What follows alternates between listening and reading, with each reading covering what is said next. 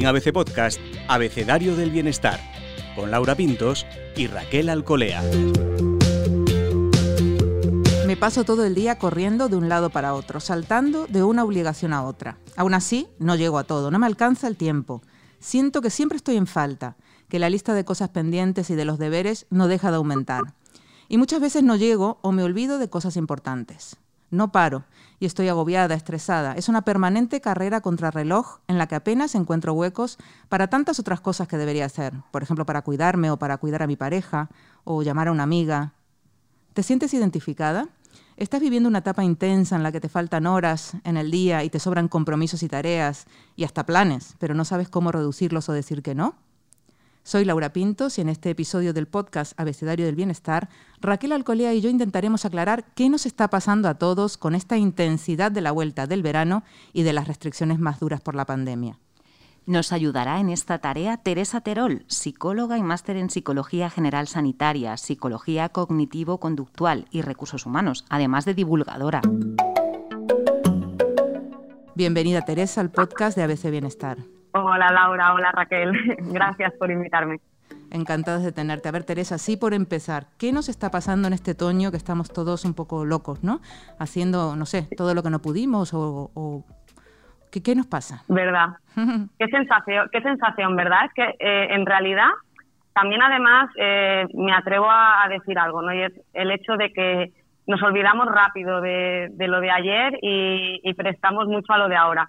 Sí que es cierto que, ahora vamos como más locos. ¿Por qué? Porque obviamente eh, venimos de una época donde hemos tenido muchas restricciones y estas restricciones venían eh, sobre todo de vida social, venían de actividades que podíamos hacer y desempeñar, venían de, pues, muchas cosas que hacíamos de una forma diferente o que teníamos incluso prohibidas y por tanto pues diseñamos nuestra vida durante esta pandemia o durante esta época a, esa forma de vivir. ¿Qué pasa?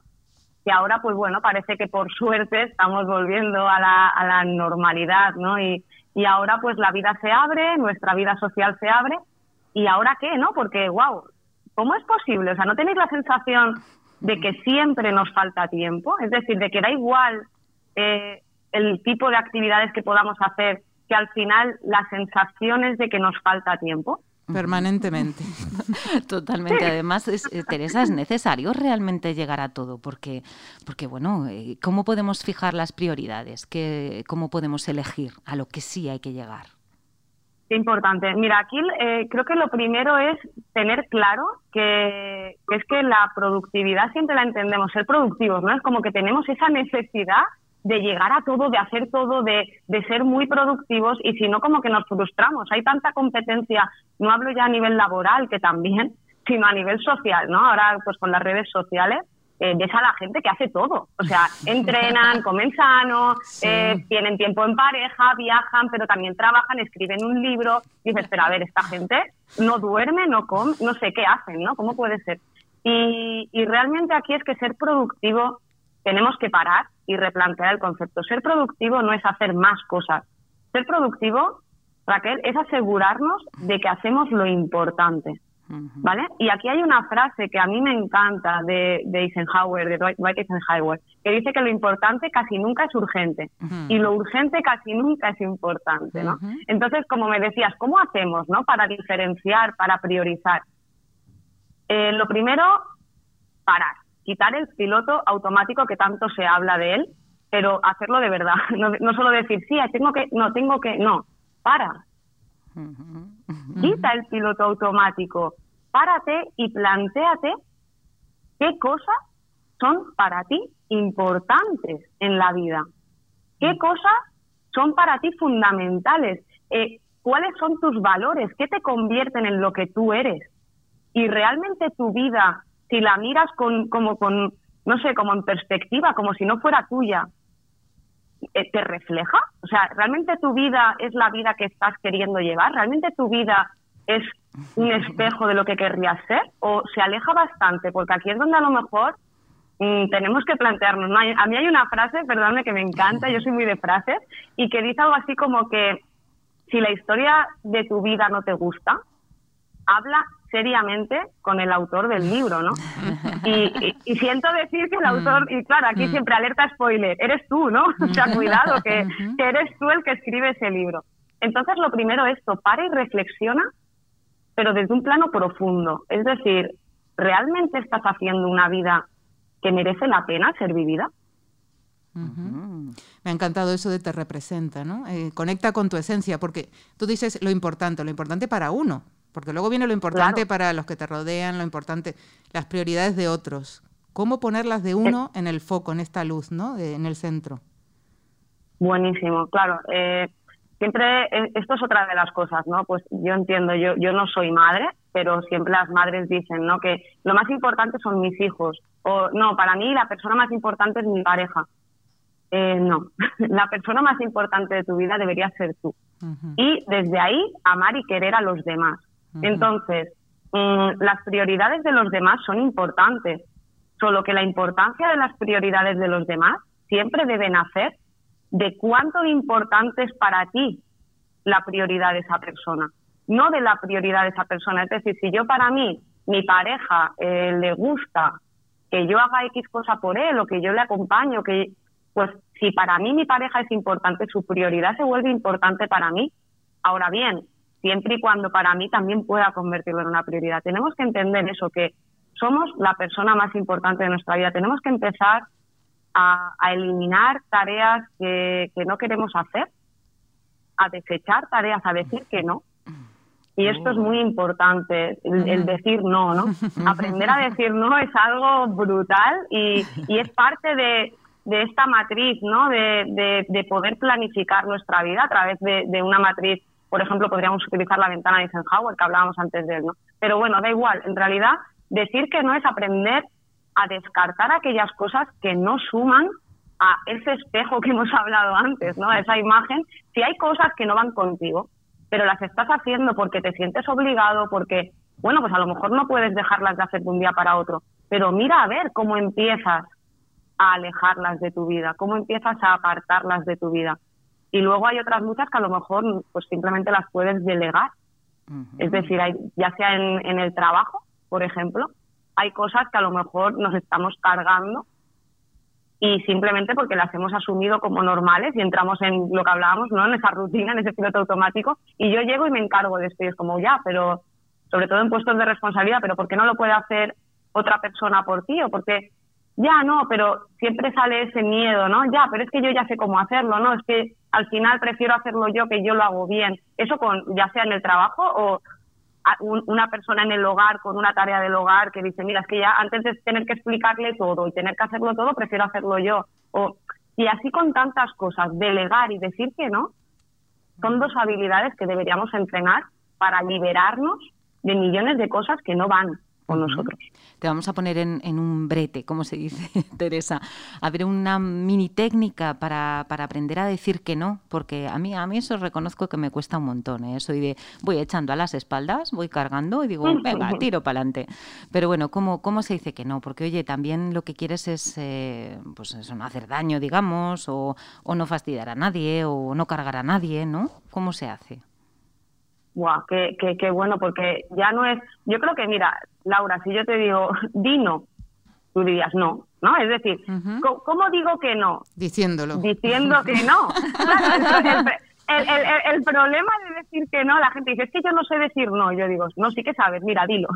o sea, sí, que sabemos decir no. Y de hecho, eh, si vamos al más puro estilo de habilidad, eh, a la hora de decir no, sería que la primera palabra que salga de tu boca sea el no no mm. la excusa o no un rollo o no, mm. ay, mira, me encantaría, solo que, blu, blu, blu, blu, blu, blu, blu, y luego meto el no, mm. eh, que, en realidad no es un no quiero, es un no puedo, porque estoy poniendo excusas alrededor. Entonces, lo primero es empezar a ser congruentes eh, con nosotros mismos. ¿Por qué no sabemos decir no?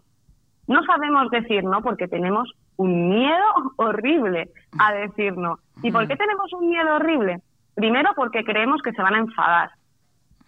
Segundo, porque además también creemos que la vida es un contador de favores, ¿no? Entonces, de alguna manera, eh, eh, me parece, de verdad, eh, voy a ser un poco bruta, pero yo aquí eh, entender, entender los favores de esa manera me parece prostituir la palabra favor. O sea, entender los favores como que, bueno, es que lo tengo que hacer porque el otro día ella o él me hizo, es decir, si te pido esto y yo ahora te digo que no, ¿cómo te voy a decir que no? Si tú el otro día me llevaste, si ahora mm. me pides que te lleve, te tengo que llevar. No, es decir, cada favor es como un regalo independiente. No tienes que hacer las cosas porque el otro haya hecho o, para que el otro haga el día de mañana. Estamos prostituyendo la palabra favor. Pero claro, todo esto nace de, de, unas creencias internas, Laura, muy, muy, muy fuertes, me decías. ¿Cómo hago? Tenemos que mm, mirarnos muy claramente, porque saber decir que no lo sabemos, no lo decimos porque nos asusta. Entonces, cuando creas que lo estás haciendo porque la otra persona se puede enfadar, sinceramente, ¿cuántas veces te han puesto excusas que tú sabes que es una excusa? Perfectamente. Que sabes que te está diciendo no quiero, aunque te diga no puedo. Yo creo que millones, es decir, somos muy hábiles cazando a alguien que nos miente. Entonces, dejemos de poner excusas creyendo que el otro con esa excusa no se enfada. En realidad, somos mucho más hábiles cazando excusas. Entonces, entendamos que tenemos derecho a decir que no. Que la primera palabra sea no y prescindamos de las excusas. Entendamos que tenemos derecho y que además eso fortalece la relación porque el otro nos va a pedir con más transparencia. Muchas veces no pedimos favores a alguien porque nos sabe mal ponerle en compromiso. ¿Y por qué nos sabe mal ponerle en compromiso? Otra absurdez. Porque como la gente no sabe decir que no. claro, pero si yo contigo sé que si te pido algo y de verdad no te va bien, me dices que no, mm. me siento en paz contigo para poder pedirte y tener una relación sana contigo. Eso está muy bien, Teresa. La verdad es que ese miedo a, que se enfaden, ¿no? También. ¿Y cómo, saber mm, cuál es el límite entre estar tener muchos intereses, estar ocupado, tener aficiones, tener actividades y estar desbordado o querer abarcar demasiado? ¿En qué punto nos damos cuenta de que nos hemos pasado? En la comodidad emocional. Mira, eh, tenemos que acostarnos cada día con una sensación de haber, hacer que cada día sea una vida. Entonces, si tú, pero no una vida porque que he hecho todo lo que podía hacer en mi vida hoy, no me refiero a eso. Una vida de verdad porque que cada día sea un día que te, que te represente. Entonces, si tú de verdad te acuestas totalmente agotado, te acuestas con una sensación de no haber llegado a lo que querías hacer, te acuestas con la sensación de que, de que no, de, de verdad, yo creo que la frase es no llego, no llego, no llego, no llego. Si de verdad esa es tu sensación, no estás haciendo lo importante. Lo más importante cada día es asegurarte de que lo más importante sea lo más importante. Entonces, la clave aquí, Laura, es prioriza y planifica y sigue el plan. ¿Por qué? Porque el plan es algo que no te puede desbordar porque está planeado. Tenemos un, un terrible miedo a planear porque nos sentimos menos libres. Planificamos cosas como el médico, planificamos cosas como una reunión, este podcast, ¿no? Pues mira, hemos quedado el lunes a las doce y media, eso está agendado. Ahora, eh, no planeamos cosas que a lo mejor entendemos como voluntarias. Y las cosas que son voluntarias, como lo que tú decías, hacer una llamada a un ser querido, mm, llamar, yo por ejemplo, llamar a mi abuela, ¿no? Llamar a mi abuela, eh, no sé, eh, jugar con, con si tienes hijos con tus hijos, darte un baño, tu autocuidado, dedicarte tiempo, leer. Nadie apunta en la agenda leer. Nadie apunta en la agenda llamar a mi abuela, a no ser que sea por algo, ¿no? Entonces, el problema está en que no, no llevamos la vida que queremos llevar porque no la planificamos. Hay una ley, ¿no? De, de, que se llama ley de Parkinson y esto explica lo que hablábamos al principio. ¿Por qué narices haga lo que haga, siempre me falta tiempo. Es lo típico de estás trabajando y al mismo tiempo haciendo un máster, dices, Buah, cuando ya no esté haciendo el máster, madre mía, ¿cuánto tiempo tendré? ¿no? O sea, me va a sobrar. Y luego acabas el máster y ya estás otra vez que te falta tiempo. Y dices, ¿cómo puede ser? Hmm. Y esta ley de Parkinson dice que el trabajo se expande hasta llenar el tiempo disponible. Hmm. Entonces, no marcar tiempos, no marcar espacios. Al final lo que ocurre es que no te queda espacio para lo no planificado y lo no planificado suele ser aquellas cosas en realidad las importantes. Lo importante no es el médico, lo importante no es una reunión, lo importante es una llamada a un ser querido, lo importante es tu autocuidado, lo importante es lo voluntario. qué bueno. ¿Y cómo, cómo se organiza uno cuando es, pues eso, poco metódico, que no te gustan los planes, las rutinas, los apuntar, ¿no? Pues tenemos que hacerlo entonces, ¿no? Los que seamos así un poco, yo lo voy viendo, lo voy viendo. ¿Cómo hacemos? bueno, a ver, que sí, si al final sale, ¿no? Si al final sale. Mira, esto es como, de verdad, el, el miedo terrible a asociar la planificación con agobio, mm. eh, asociar la planificación con, con que de verdad ya no soy libre. Es que a mí me gusta tener la tarde libre. Mm. Es que a mí me gusta tener tiempo libre, tiempo libre, mm. ¿no? Entonces, claro, el problema de entender el tiempo libre como un tiempo vacío que se irá llenando es que se llena con cosas que no eliges. Y dices, no, sí las elijo. No, no en realidad. Es decir, entramos como en un eh, como un monito con que ve ramas de árbol, ¿no? Y, va enganchando de una ramita a otra. Y eso no es elegir, el monito cree que elige, porque mira derecha e izquierda y coge la siguiente rama, ¿no? Y él mm. cree que elige, pero estás eligiendo desde las ramas que se te ponen delante. Pero obviamente no vas a aparecer en un box de CrossFit como la ramita siguiente si no la planificas.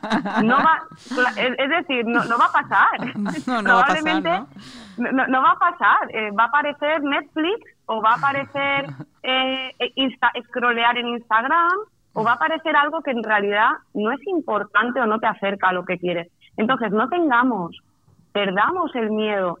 ¿Que ¿Por qué? Porque luego está la autoexigencia, Raquel.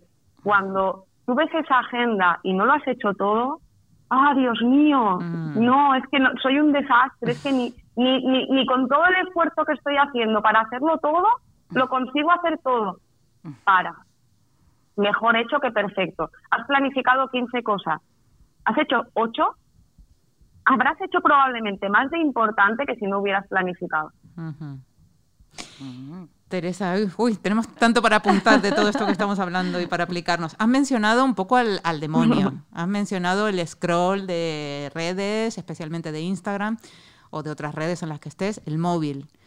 Em, ¿Cómo gestionamos el tiempo? ¿Cómo planificamos con este, con este, este aparato ¿no? que, nos, que nos absorbe tanto, que nos, pero que nos parece tan natural pasar ahí sin darnos cuenta media hora o una hora? Totalmente. Tenemos que esta es parte de, la última parte del proceso, ¿no? Es decir, primero aceptas lo que es importante para ti y lo planificas, pero luego, claro, luego aparecen los distractores, luego aparece, eh, no, es que yo había dicho que en este ratito iba a hacer esto, pero joder, es que no sé qué ha pasado, he cogido, de verdad que yo iba a mirar simplemente una cosa en el móvil de no sé qué, pero ya he visto una notificación de tal, me he metido y una hora después, ¿sabes? Como, ¿Qué ha pasado? Como que el tiempo se nos ha ido ahí. Mm. Mira, aquí mm, tenemos que ser muy, muy conscientes de los distractores. Cuando queremos hacer una tarea importante, hay millones de técnicas, millones, millones de técnicas. Por ejemplo, la técnica Pomodoro, es, no sé si la conocéis, pero es una técnica muy útil y simplemente marcar espacios de tiempo libres de distracciones cuando queremos hacer una tarea y se marcan nos creemos que nuestra, nuestro cerebro puede estar concentrado dos horas. No es verdad. Tu cerebro, más allá de 20, 25 minutos de una actividad de concentración intensa, mm, no va a aguantar. Entonces, ¿para qué forzarle a dos horas que en realidad luego no lo son, no? Entonces, marca tiempos de 20 minutos, 25 minutos, donde de verdad pongas el móvil en silencio, incluso si te puede la mano, déjalo en otra habitación o ponlo en silencio, bloquea todo, di a tus, yo qué sé, si estás en una empresa, por favor, no me molestéis en 20 minutos, ponte unos cascos que te aíslen lo que necesites, pero busca esos 20 minutos y después de eso márcate 5 minutos, 10 minutos, pero con un cronómetro, de verdad, en el móvil o mirando tiempos para distracción. Planifica la distracción y dices, ¿cómo? Sí, planifica la distracción. Y también con redes sociales se le demoniza. Si las redes sociales vale, es que el problema es el mal uso de las redes sociales, pero las redes sociales tienen mucho de bueno. El problema es cuando lo hacemos sin conciencia. Si tú dices, venga, voy a dedicar después de cenar todos los días media horita, o yo qué sé, o antes de cenar, o eh, después del café, voy a dedicar media horita a, ver publicaciones, a contestar, a, a lo que quiera hacer. Planifícalo y lo disfrutas y no te quita de esas otras cosas. Es decir, ya sea en medio de una tarea, programar esas distracciones o esos momentos de placer que dices, si no, ¿qué pasa? Te pones a estudiar o te pones a hacer un artículo y todo el rato, ay, tengo sed, ay, tengo hambre, ay, voy al baño, ay, no sé qué. Es como, al final, planifícalo. Es decir, di, mira, si yo sé que en 10 minutos, si ya no debe quedar más, si llevo, son 20 y llevo 10, en 5 minutos voy al baño. O sea, lo que tenga que hacer lo haré en 5 minutos y tu foco lo vuelves a poner. Es más eso. Hay dos palabras que escuchamos a menudo a, todo el mundo, ¿no? Familia, amigos, compañeros. Estrés y ansiedad. Eh, ¿Cómo podemos distinguirlas? ¿no? ¿Cómo, ¿Cómo, podemos realmente decir? Porque lo decimos así muy gratuitamente, ¿eh? Uy, estoy muy estresada, tengo mucha ansiedad, pero realmente, ¿cómo lo podemos identificar? Los síntomas, las diferencias entre cada una. Mira, realmente el, el estrés es, es, un sistema, es como un programa que tenemos, como yo que sé, una lavadora que tiene programas, pues nosotros tenemos un programa que es la ansiedad.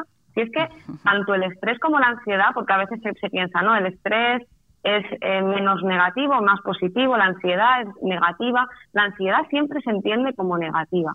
La ansiedad es positiva. Sin ansiedad estaríamos muertos hace muchísimos años. La ansiedad es un programa de supervivencia. Ahora, ¿qué pasa?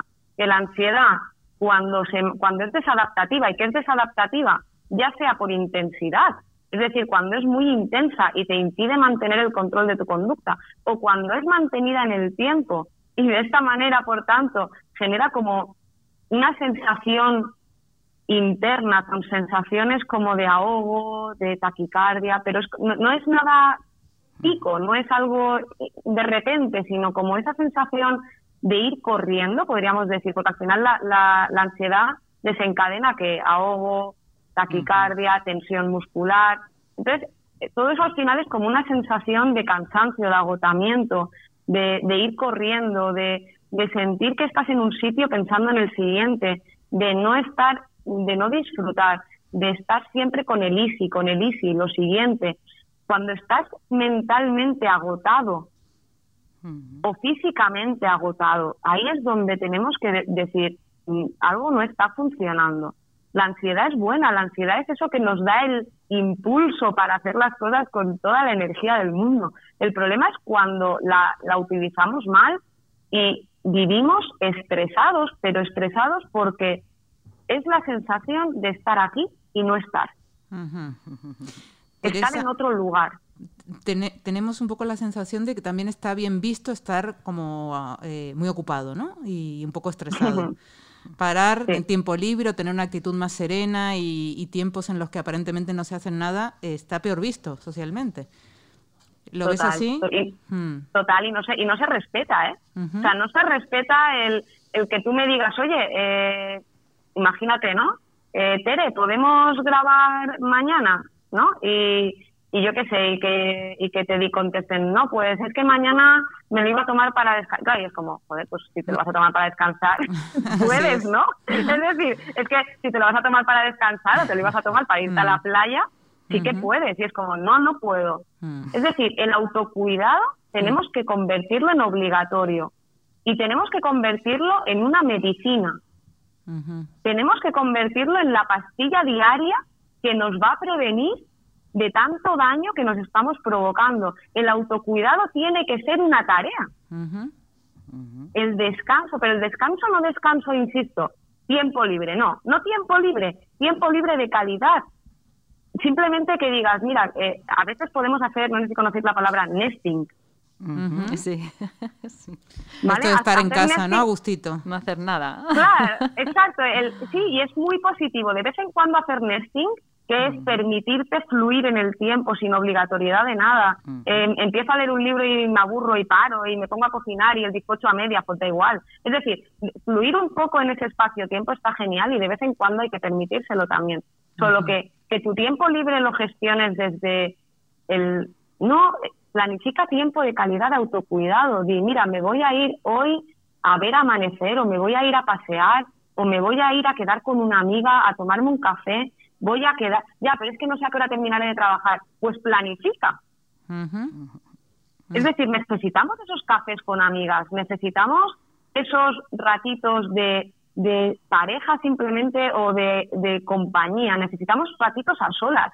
para simplemente pasear, conectar, entrenar, alimentarnos saludable. Mira, hay algo que no hemos hablado y me parece brutal y es para poder hacer todo esto bien, cuida tu energía. Somos energía. Cuida tu energía. Cuando nos falta el tiempo, ¿qué es lo primero que dejamos de hacer? Quitamos horas de sueño. Cuidarnos, sí. Mm. Comemos mal, porque como no tengo tiempo para cocinar, como mal, duermo menos. No hago ejercicio, ¿no? No hago ejercicio, exacto, ¿vale? Rápidamente entregamos nuestro cuidado, ¿no? lo sacrificamos. Sacrificamos lo más importante, que es nuestra energía. O sea, somos energía y la energía como un móvil, ¿vale? De verdad, literal, como un móvil. Si tú vas sin batería, no pretendas llamar, más allá de la emergencia, literalmente también. Entonces, em, de verdad que cuidemos nuestra energía. Cuanto más estrés llevemos, más te tiene que preocupar tener energía de calidad, comer bien, comer alimentos que te nutran, que te aporten energía de calidad, dormir horas de sueño mínimas, mínimo entre 7 y 9 horas diarias para tener, ya, y entonces que no me da tiempo a todo, pues delega, pues desecha, mm. pues cambia tu rutina, no puedes quitártelo de sueño, no puedes quitártelo de alimentarte bien. Mira a ver qué cosa, no es que tengamos poco tiempo, es que perdemos mucho. Mm. Mira a ver qué te sobra. Qué mm. frase lapidaria. Bueno, con esto nos quedamos. De, todo esto, Raquel, ¿cómo resumiríamos todo lo que nos ha contado Teresa, además de una manera muy, muy práctica y muy clara? Sí, tengo, tengo una cantidad de notas aquí, Teresa, a ver. si puedo resumir todo lo que nos has contado. Porque, bueno, venimos de una etapa con muchas restricciones, muchas prohibiciones, estamos como locos, ¿no? y nos hemos dado cuenta que no llegamos a todo. Entonces, ¿qué nos dice Teresa? Ser productivo no es hacer más cosas, sino asegurarse de que hacemos lo importante. Así que nos invita a que quitemos el piloto automático, a que conectemos con nuestra esencia, con nosotros, que a, que aprendamos a decir que no, que, que descartemos esas cosas que no suman. Y para decir que no, pues no hay que pensar en eso del contador de favores y ni poner excusas y hay que buscar siempre la comodidad emocional. Así que atención, prioriza, planifica, porque ¿sabes qué? Que no llevas la vida que quieres llevar porque no planificas. Planifica todo, planifica hasta el ocio, olvídate de los distractores, eh, practica siempre, siempre el autocuidado y cuida tu energía. Recárgate como un móvil, ha dicho Teresa. Me ha parecido fantástico.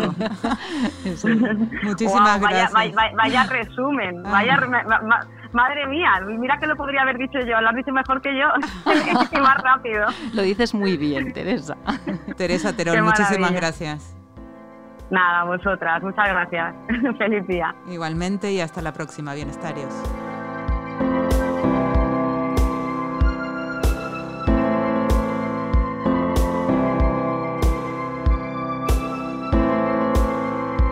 Puedes escuchar todos los episodios del Abecedario del Bienestar en abc.es, iBox, Wanda, Spotify, Apple Podcast y Google Podcast.